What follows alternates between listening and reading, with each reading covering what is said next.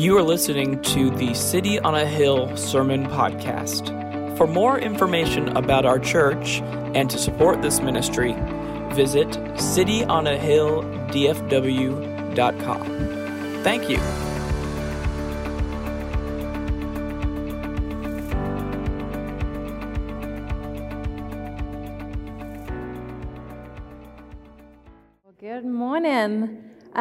For those of you that don't know me, my name is Emma Cunnington. I am the children's pastor here at City on a Hill. Uh, Derek is not here, so let's clear this up to start with. I am English, I am not Australian.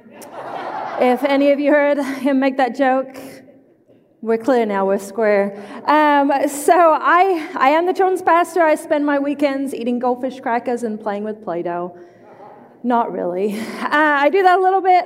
Um, but before I kick us off this morning, I want to explain to you a little bit why I am the children's pastor here at City on a Hill, why I love it, why I think it's important, why I spend my time uh, doing that every week. Um, so, um, I don't know if you know this, but uh, the Barna Research Study did a study into when U.S. Christian adults became a Christian. 77% of Christian adults in the US became, made a decision for Jesus before they reached the age of 21, and 64% of those did it before the age of 18. Big part of the reason why I'm in children's ministry and student ministry is because of that. The greatest chance of getting a person to make a decision for Jesus is going to happen before the age of 18. So I will argue with anybody that children's ministry and student ministry are the most important ministries within our church because that is the time that you are most likely to get a kid to say yes to Jesus Christ. And in my opinion, there is no greater decision that they can make, right? So, our children's ministry, um, which I love being a part of, it is not entertainment. It is not free childcare for you. It is not a time filler so that adults can do the more important things in the worship service. Our children's ministry is purposeful. Every Sunday, we teach children the truths of Jesus Christ and who he is through different things like activities and games and Bible stories um, and lessons that we teach them. Uh, during the month of May, we taught our kids about the Holy Spirit. Um, through the series that you guys were going through, there was a week in May that you guys hit the Holy Spirit too. So it was really cool. We were learning some of the same things at the same time. But every week in May, we were teaching them something that was real and true about the Holy Spirit that could work in their lives. Uh, our five year old Oliver regularly now prays to thank God for the Holy Spirit. Uh, which I never anticipated that that would be a prayer coming out of his mouth, but he does. Thank you, Jesus, for my dinner. Thank you, Jesus, for the Holy Spirit. Um, but he's taking a awesome biblical truth and he is applying it in his life and he's learning something. That's what we do in our children's ministry. Um, children have just the incredible ability to have a big faith. I don't know if you've ever told a little kid a story about something that's just crazy and the look on their face like, wow, did that really happen? Well, we do that every week with big stories in the Bible. And when they go, wow, did that really happen? We go, oh, yeah. Oh, buddy, that guy got eaten by a whale for three days. Think how stinky that belly was.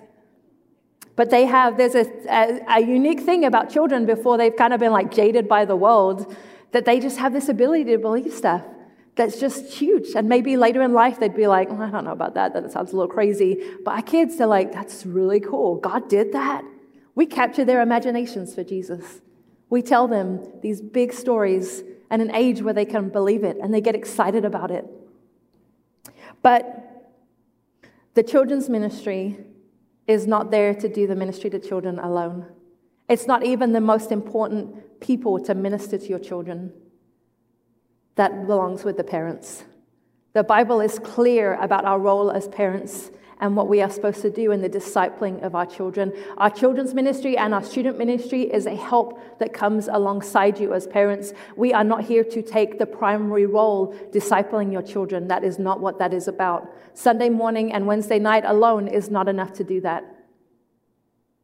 We are there to help you. Parents have to take the primary role in developing their, their children spiritually. So I want to dig in a little bit to what the Bible tells us about that. Firstly, I want to tell you if you are a parent, you are a teacher. Whether you like it or not, you are a teacher. There are many things that we teach our children, right? From the very little list of how to use a spoon, how to go potty in the toilet, how to wipe their butts, how to put the shoes on the right feet. You can tell I'm speaking from personal experience right now, can't you? To how do they interact with other people? No, you cannot hit your sibling when you want that toy. Maybe if you use your words, we could figure out what you want. There's lots of things that we teach our children. We are our primary teachers of our children. And there's got to be lots of things that we teach our children about Jesus too. I know that um, while I, I become a more patient parent when I put aside my assumptions of what my children should already know. We have a five year old Oliver, we have our two year old Abigail. They're learning different things at the moment. But there's times when I feel frustrated, especially with the two year old, because why did you just draw on that chair? To me, I know we draw on paper, we do not on chairs. To her, it is a blank canvas that looks really cool when I put that marker on it. I can get frustrated, I can get mad about it, or I can be patient and realize, okay, today's lesson is we do not draw on chairs, we draw on paper.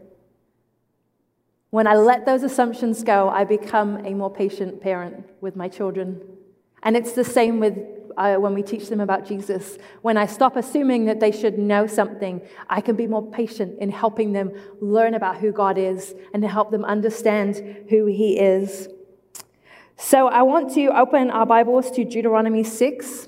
We're going to be looking in verses 4 to 9, if you have one. And this is what it says he says, Hear, O Israel, the Lord our God, the Lord is one. You shall love the Lord your God with all your heart, and with all your soul, and with all your might. And these words that I command you today shall be on your heart. You shall teach them diligently to your children, and shall talk of them when you sit in your house, and when you walk by the way, and when you lie down, and when you rise. You shall bind them as a sign in your hand, and they shall be as frontlets between your eyes. You shall write them on the doorposts of your house and on your gates.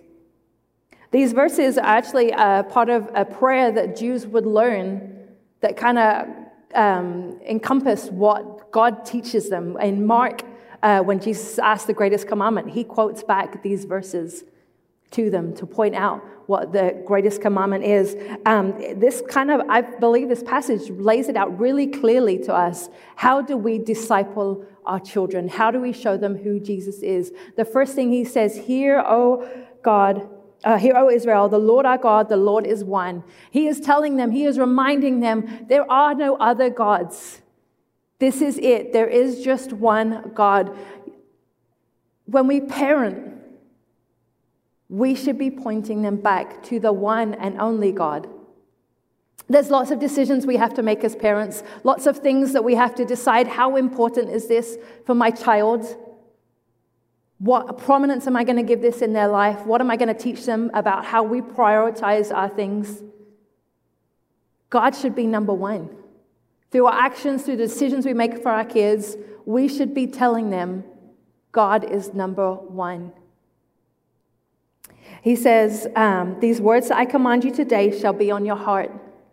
If we want to disciple our children, we first need to know the person that we're trying to disciple them to be like.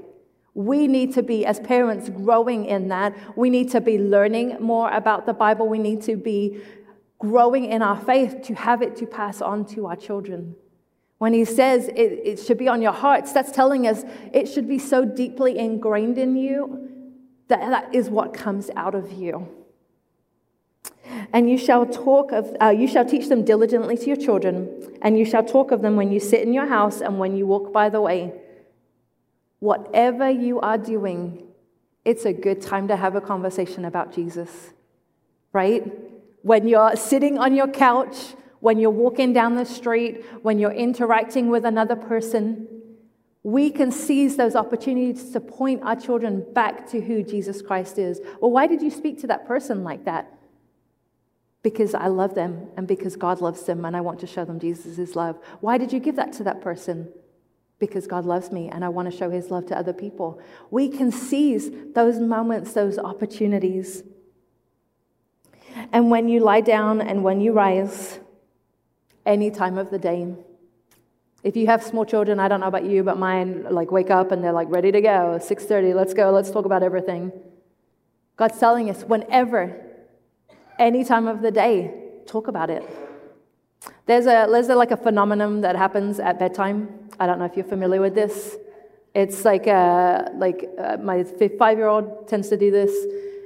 His head hits the pillow and he looks at me and he goes, "Well, let's talk about Jesus."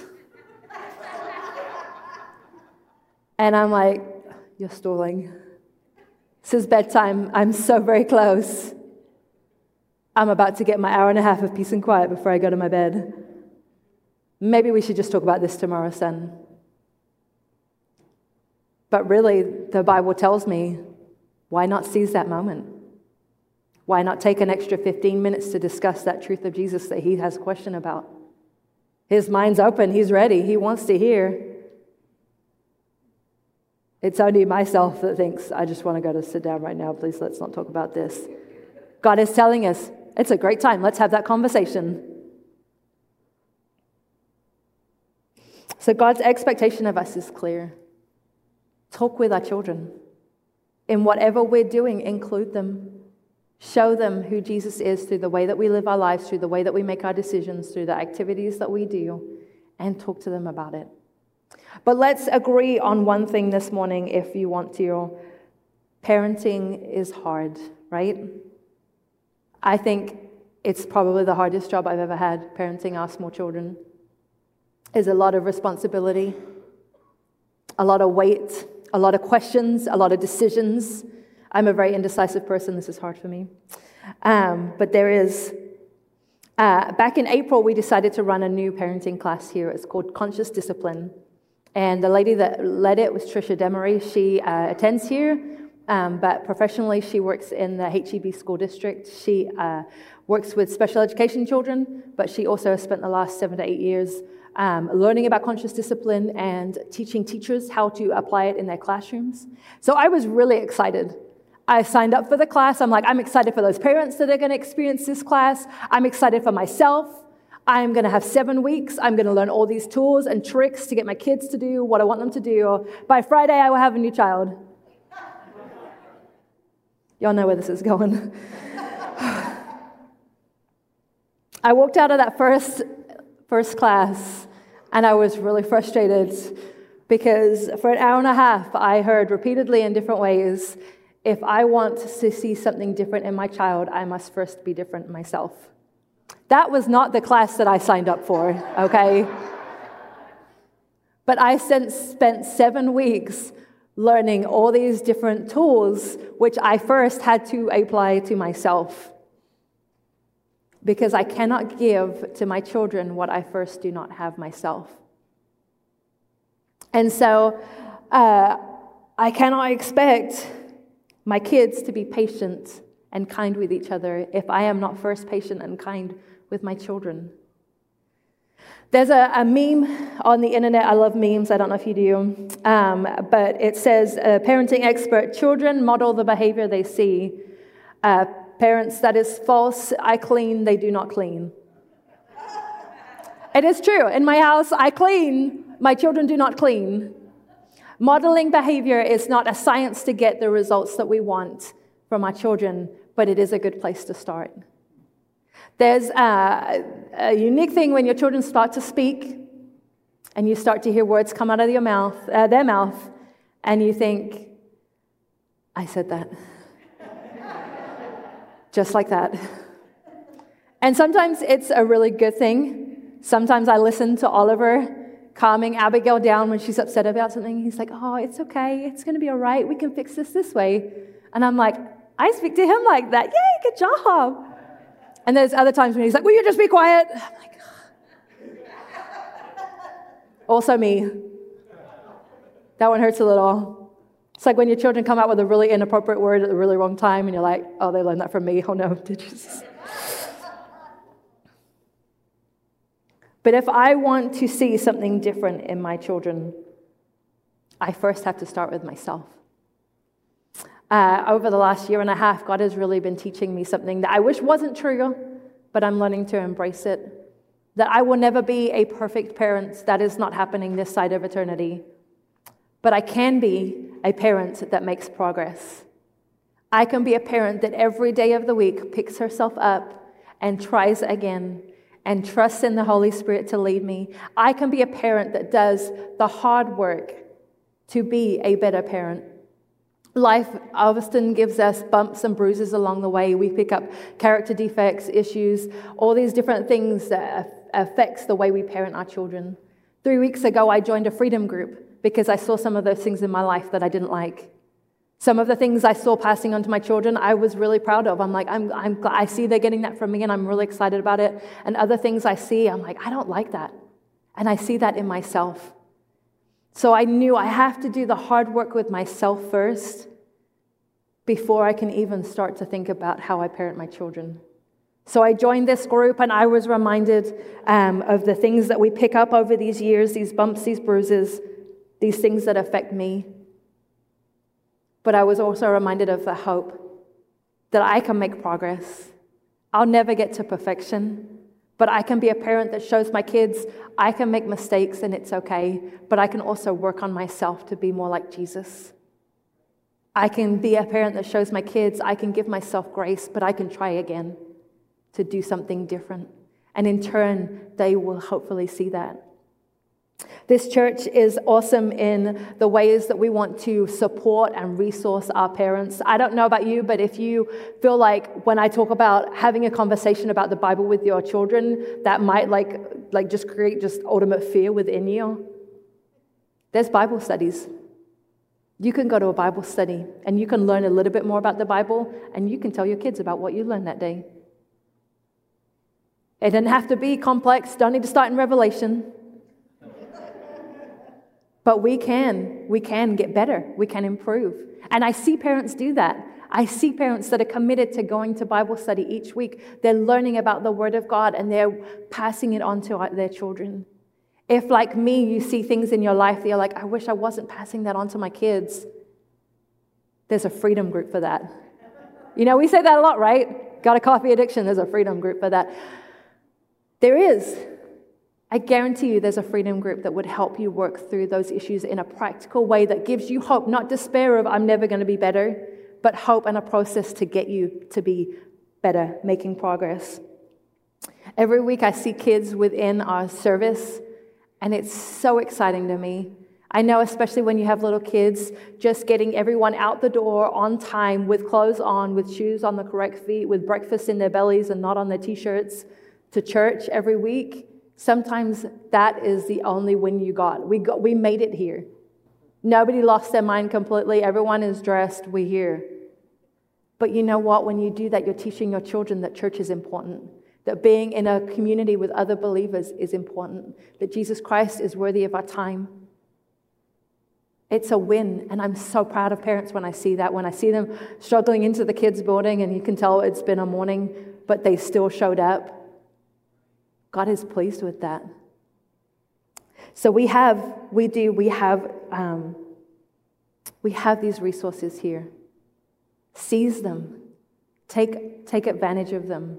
They'll help you be a parent that makes progress. So,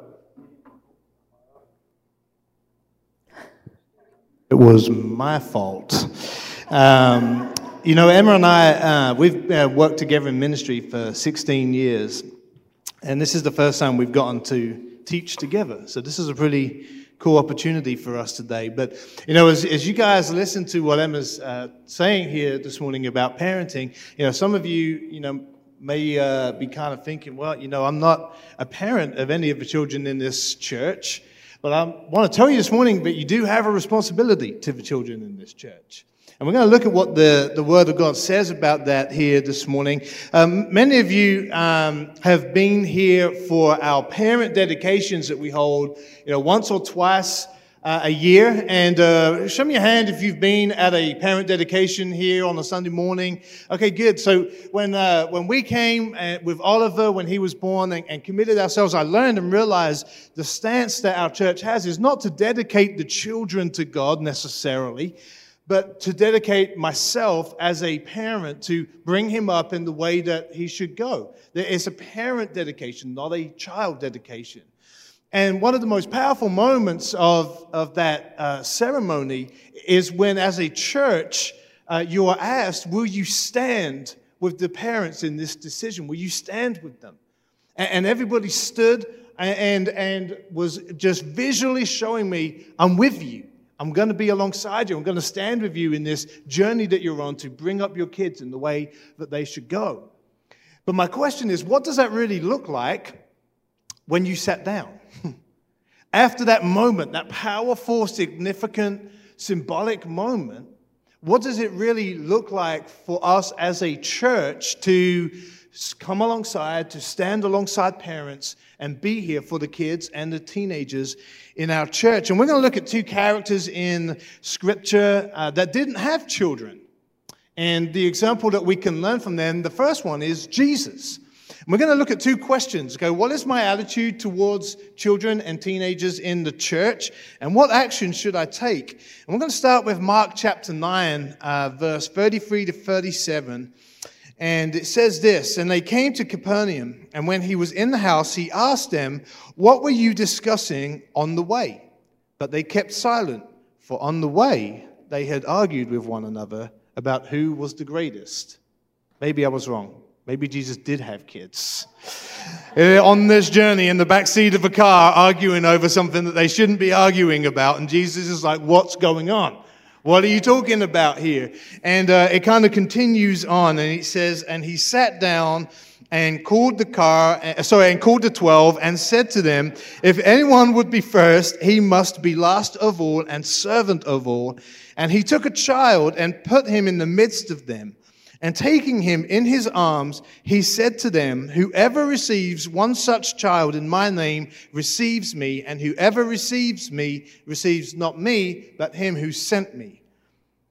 So we learn a few things here from Jesus. First of all, Jesus accepts the child. He accepted him. He brings him in among the adults, among the disciples, and allows him to be a part of this momentary gathering that is happening. And he accepts him. It says that he brought him in among them. Second thing we learn is Jesus embraced the child. And, and you know, and today, uh, you know, we, we have a challenge with this, right? You know, we, the best we can do really to be safe is, is to maybe give a side hug or a fist bump or a high five. But here we, we read this language that Jesus took him in his arms. Like he's, he's showing him that he is welcomed, he is physically showing him affection and, and making this kid know that this isn't just come here, kid, sit here. You know, like he's showing being loving towards the kid, gentle towards this kid. And lastly, uh, we see that Jesus encourages the child. And, I want to talk about this for, for a minute because, you know, there's, there's three different ways that you can receive a compliment or an encouragement. You know, and the third most effective way is if somebody comes and tells you directly, hey, what you did that week was really great. You know, what I saw you write was really inspiring. They tell you to your face, just one on one, privately. That's like the third best way you can receive a compliment. The second best way is that they do it publicly, right? They, they talk about you in a public forum with you present, and, uh, and it kind of makes you a little bit embarrassed, a little bit shy, uh, but you receive that compliment even greater than if they had just told you one on one privately. But the, the way that a person receives a compliment, the most, the most effective way to encourage somebody is when they find out that you was talking about them, but you didn't tell them you was talking about them. you know, somebody comes to you and says, hey, you know, John was talking about you the other day and said that when you did this, this is the effect it had on him. And he was really excited about what you were doing. Man, that's like the biggest encouragement that you can, that you can get. It's like, wasn't direct. It wasn't trying to pat you on the back. You know, it, it was just subtly, it was out there. People were appreciative of something that you'd done and was recognizing you. And I think about this kid that's been brought in, that's been accepted, has been embraced, he's, he's been put with Jesus and he's sitting there thinking, man, this famous Jesus thinks this about me. That he might kind of be like this. I'm going to show this picture. He's, he's pretty excited. You know, he's like, wow, famous Jesus loves me. But when somebody welcomes me, they welcome him. Oh, I'm the example of all children. Like, if you accept child like me, that you're accepting Jesus himself. Wow, this is awesome. Like, he's walking away with his head held high while the disciples are walking away with their tails between their legs and their head hanging low, and they've been schooled by the rabbi, right? And, this moment is a significant one for the disciples to learn. It's Jesus showing them the value here of children and, and how valuable they are, and how loved they are, and how precious they are. And you would think, right, after a moment like that, after they've, you know, been called out for talking about who is the greatest, after seeing this visual lesson of Jesus bring this kid in, that they would have learned their lesson and they, they would have changed. All right, let's look in the next chapter of the book of Mark and see what happens here in verse 13 of Mark chapter 10, it says, And they were bringing children to him, this is the crowd, that he might touch them, and the disciples rebuked them. Great. Here they are, the very next chapter, not having learned their lesson, and rebuking the children and trying to send them away and stop them from coming to Jesus. And when Jesus saw it, it says he was indignant and said to them, Let the children come to me. Do not hinder them, for to such belong the kingdom of God. Truly I say to you, whoever does not receive the kingdom of God like a child shall not enter it. And, and we kind of read this passage, you know, perhaps in a, a story tone. I don't know how, how you hear this when you look at those words, but, you know, it's not like Jesus was singing them a sweet song and suffer little children to come unto me, for theirs is the kingdom of heaven. No, this is not Jesus. Jesus was indignant. He was angry. And he says, Listen, you fools. Let them come to me. Dang it. I want the children to be here. And he is ticked off at the disciples. He's like, You don't understand. You are not getting this. And, and he kind of rebukes them and, and tells them that we need the children to come. In the very next verse, verse 16, it says, And he took them in his arms and he blessed them, laying his hands on them. And we learn something massive from that one verse because three times that plural word, them, the, the multiple children, it is in there. And it's not just like the chapter before that we see Jesus bringing this child in as a sermon illustration, and then never again do we see Jesus care about children. This very next chapter, we're seeing Jesus embrace the children, bring them in, and let them to be a, a part of it. And we have to ask, why did they do this? Like, why did the disciples act in this way after this conversation had happened before? Why did they rebuke the children and send them away? And we don't really know. You know, there's a few ideas I might I have, and maybe uh, they they thought Jesus was too busy for these children, right? He's got too many important things teaching people, healing people, doing all these crazy things that's going on. And these kids are going to be a distraction to the really important work that this rabbi leader is doing. And so keep the kids away. He's got important things to do. Maybe it wasn't anything to do with them protecting Jesus. Maybe the reason they rebuked the children was because they don't like children. Maybe the children were a nuisance to them, to the disciples. They were a distraction, and added, you know, responsibility, another thing to, to figure out. And the, the reason the, the disciples rebuked the kids is because they didn't have patience with kids. You know, maybe it wasn't either of those things. You know, maybe they, they just really believed that uh, adults were more significant, more important than children. And, and for, the, for the adults, to, to get to be ministered and blessed and, and, and access to Jesus, you kids will get to that. You'll get that when you grow up. You know, right now is not your time. And it was just maybe an attitude of, it's just you're too young right now you know.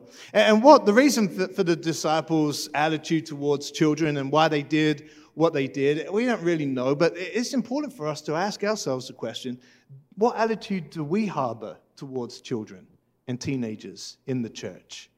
You know, do, do we sometimes see them as a nuisance or an addition to the real most important ministry, which is to adults. That's not the attitude that Jesus is displaying here. And we, and we have to look in our hearts and, and ask ourselves, you know, am I guilty of undervaluing the children and the youth that are a part of, of our church? Am I harboring any negative attitudes towards them for some reason? The, the other example we have uh, is from Paul the Apostle, who also didn't have any kids. And he says this in uh, Ephesians 6, verse 1 to 3. Says, Children, obey your parents in the Lord, for this is right. Honor your father and mother. This is the first commandment with a promise that it may go well with you and that you may live long in the land. In Colossians 3:20 he does the same thing. And there's three things we can learn from this this passage from from Paul. Uh, number 1 is he included the children. When he wrote this, he wasn't writing this part to the parents to tell your kids. He writes directly, children obey your parents. He doesn't write, parents, tell your children to obey you. He's directly communicating to the kids and he's including them in his teaching here. Second, we learn he instructed them honor your father and your mother. And he gives them a direct instruction on how they should live their life. Honor them.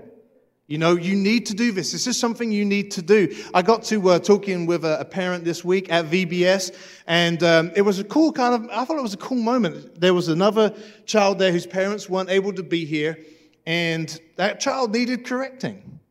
And this member of our church, you know, knelt down and said, Hey, is this how we're supposed to act? Was gently speaking to them, encouraging them, but also instructing them. This is what you need to do. This is how you need to be when you go back to your group. And afterwards, we talked. She said, Please, if you ever see my kid doing something like that, you have the permission to do the exact same thing with my kid. You know, and sometimes we have to know that to stand by the parents. Then when we stand up and say, We're going to stand by you, Sometimes it means instructing the kid. I'm not saying disciplining the kids. I'm saying there are times where we need to instruct them. Hey, here's where you need to be. Here's what you need to be doing. Where's your parents? You know, let's help you.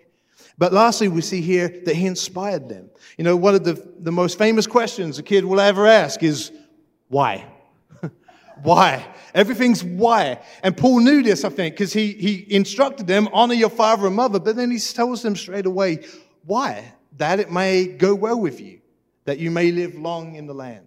But there's a, there's a reason, there's a benefit to this. Not only am I telling you you should honor your mother and father, I'm telling you that this is going to have benefit for you. There's a, it, there's a reason for it. You're going to benefit from it, and your, your life's going to be better because of it. And this is an evidence that, uh, that you are uh, obedient to God, and His blessing is going to be with you. And He's given them the vision and the reason and the why behind the instruction. He's inspiring the kids. And, um, you know, every one of us at, at this church has the opportunity to, uh, to bless our church and to stand with parents by doing these three things with the kids and the youth in our church to include them, to instruct them, and to inspire them. And Emma is going to share how you can do that. All right, so practically, how do we include them? This is not just for parents, this is for the church. Let's include them. Let's make it normal for children to be a part of what we're doing, not just in the children's ministry, not just in the student ministry, but in the wider body of the church. I don't know if you've noticed before, uh, but children are a little noisy sometimes and they can bring some disruption with them. Let's normalize that. Let's show parents that it's okay. It's okay if they can't sit through the service without needing to get up and go to the potty. It's okay if they want to twirl around at the back for a minute. It's all right.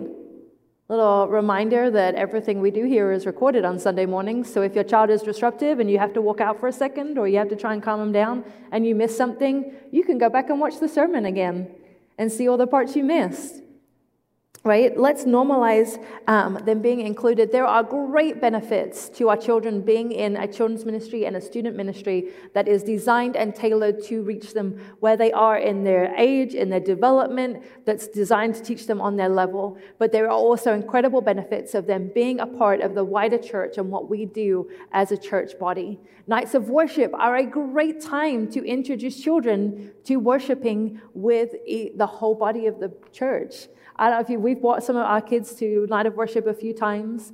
To me, they're very distracting. I come into it with a different expectation. I'm not coming in with the expectation that I'm going to have a great time connecting with Jesus in this moment.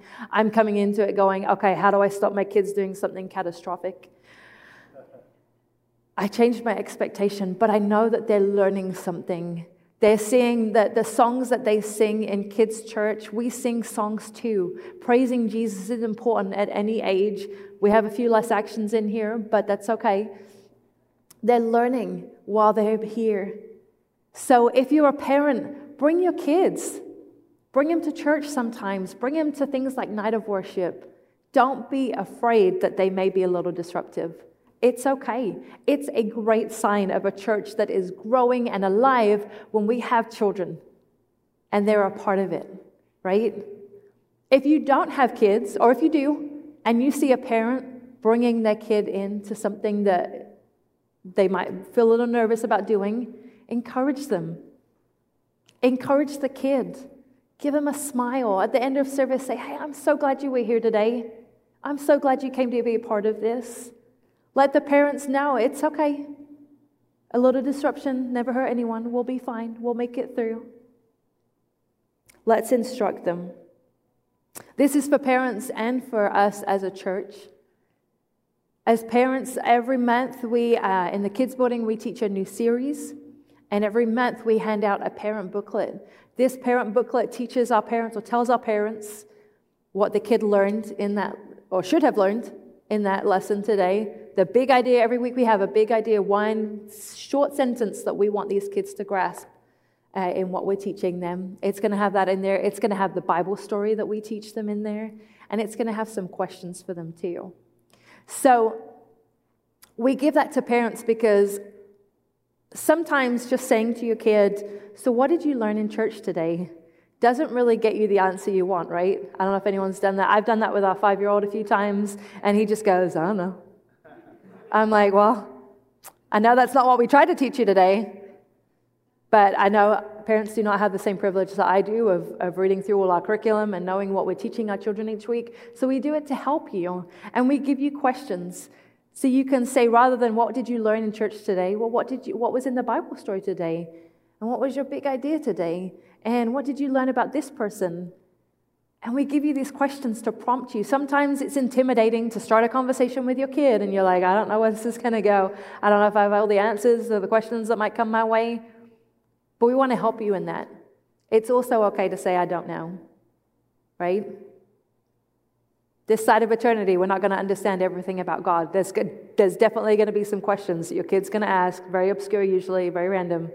And it's okay to say, I don't know that, bud. Maybe we can figure it out. Maybe we're just going to have to wait till Jesus reveals it in heaven. Okay? It's giving them a picture of how big God is. That's okay. And as a church, we instruct our kids.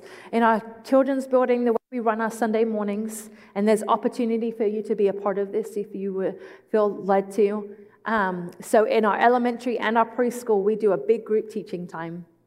So, one person each week teaches that time. We have videos, we have different object lessons, we have things that they can pull together to do that with. And uh, one person each week on a rotation comes and teaches that big group time to our kids. It's a great time, it's fun, it's lots of energy, it's really cool. And then when that time is over, they go into small groups that are designed for their specific age. And we have small group teachers too.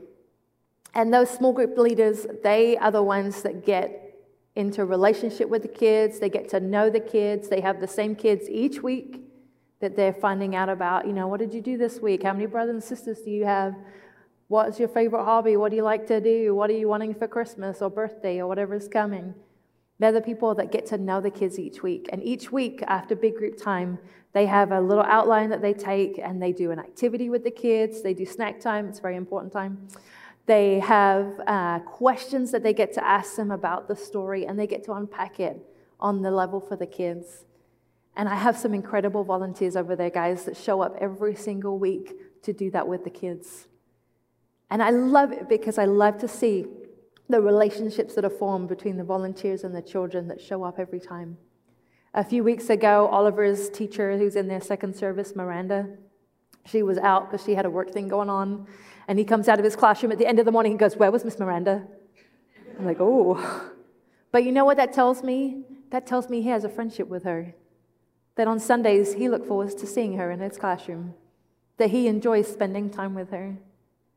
And she just shows up. And she has random conversations with whatever five year old boys like to talk about. She does activities with him, and she loves him. We need people that will seize that opportunity, say, I'm going to go help love these kids and show them Jesus through the words we're speaking to them and the things we're doing with them. As a church and as parents, we need to instruct our children. And then lastly, let's inspire them.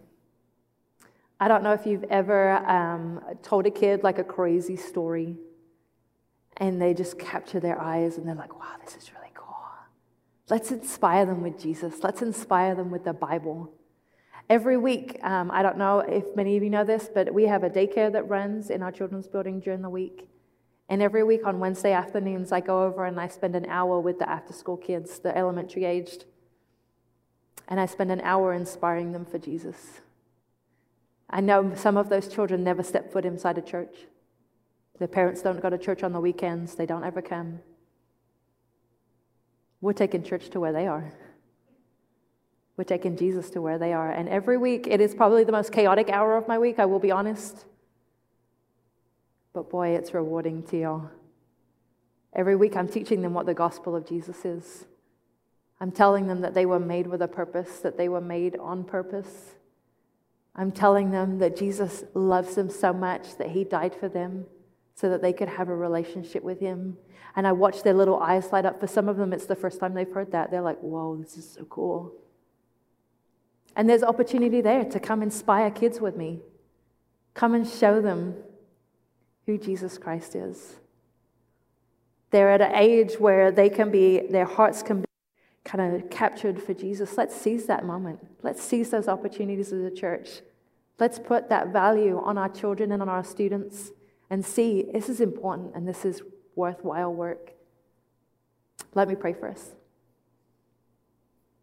Father God, we thank you so much for every child and every student that is a part of City on a Hill, every kid that you have brought here to this building, to this place. Father, I pray for our parents. I know there will be some that feel like they're doing great and they're, they're having a blast. For others, it just feels hard and heavy. And I pray that they would be encouraged today to see the good things that they're doing, but they'd also be encouraged to see that there are steps that they can take to make progress. That they will never be a perfect parent this side of eternity, but they can be a parent that makes progress and moves forward in their parenting. I pray for this church. I pray that we as a church body would see the importance of reaching our kids, of sharing with them who Jesus is. I pray that we would seize those opportunities we would step up when we see the need and we would see the importance of that. And I pray this in Jesus' name. Amen. All right, guys. Well, hey, look at the clock. It's 11:41. Derek and James.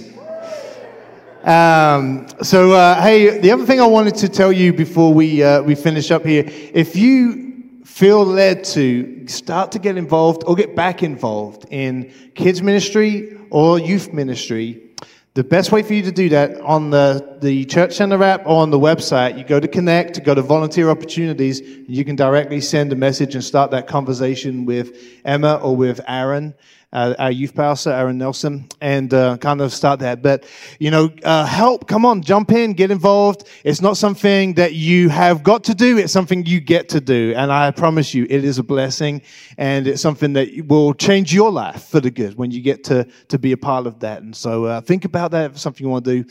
That's, uh, that's how you can do it. Well, alrighty, y'all. Hopefully, I will see you all here next Sunday for July 4th celebrations. See you then.